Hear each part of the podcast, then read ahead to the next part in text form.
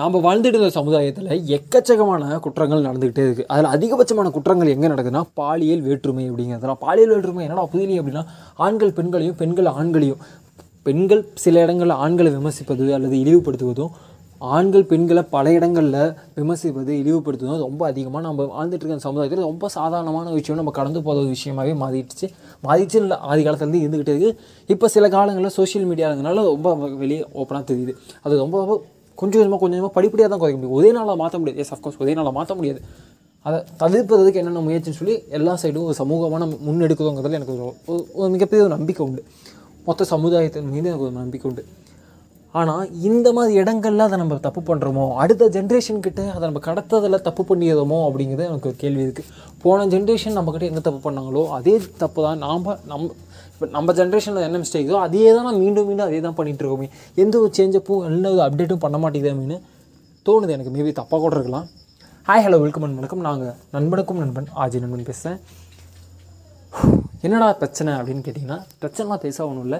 எனக்கு ஒரு புரிதல் நான் எனக்கு இப்போ சின்ன கன்ஃபியூஷன் என்னென்னா ஒன்று நான் தப்பான புரிதல் இருக்கணும் இல்லைனா நான் பார்த்தவங்க தப்பான புரிதல் இருக்கணும் என்ன பிரச்சனை அப்படின்னு கேட்டிங்கன்னா இப்போ ரீசெண்டாக வந்து ஒரு சின்ன வேலைக்காக ஒரு ப்ரைமரி ஸ்கூலில் விசிட் பண்ணியிருந்தேன். ஒரு ப்ரைவேட் ப்ரைமரி ஸ்கூல் இது. அந்த ப்ரைவேட் ஸ்கூலில் தனியார் ஸ்கூலில் ஒரு நான் போகும்போது அந்த ஸ்கூல் ஸ்கூலில் அப்படின்னாவே பிரின்ஸ்பால் இருப்பாங்க இல்லையா? அந்த பிரின்ஸ்பால்கிட்ட ஒரு ரெண்டு பேர். ஓகேங்களா அந்த ஒரு குழந்தைகளோட தாய் தகப்பன். அவங்க வந்து ரொம்ப பெரிய கூச்சல் போட்டுட்டு ஆட்டா உடா வந்து நீங்களாம் படிச்சுட்டா வந்துருக்கீங்களா? நீங்களாம் எதுக்கு அவங்க வந்து வேலை செஞ்சீங்க? உங்களுக்கு அதுக்கெல்லாம் அதுக்கு இருக்கா? அப்படி இப்படின்னு ரொம்ப அக்ரெசிவான வேர்ட்ஸ்லாம் யூஸ் பண்ணாங்க.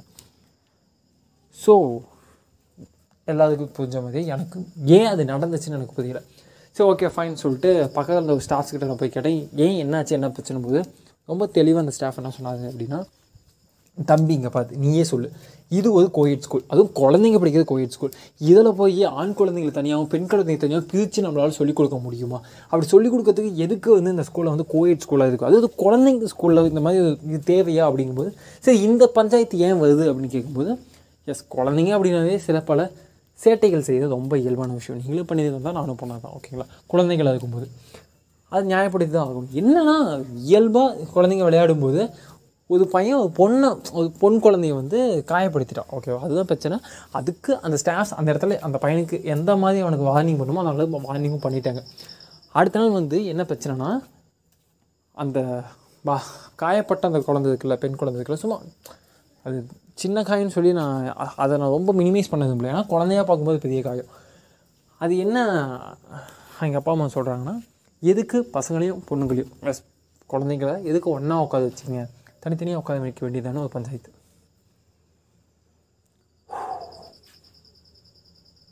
இதுக்கு என்ன சொல்யூஷன் நான் ஸ்கூல் டேஸில் படிக்கும் போதும் இந்த மாதிரி பிரச்சனைங்க இருந்திருக்கு. இது பசங்க பொண்ணுன்னு தனியாக பிரித்து வைக்கிறதா? இல்லை. இல்லைப்பா. அவங்களும் இந்த மாதிரி ஒரு தான். அவங்களுக்கும் வலிக்க தான் செய்யணும் சொல்லி கொடுக்கணுமா? தப்பு யாருமே மேலே? தவறான புரிதல் இருக்குது நானா?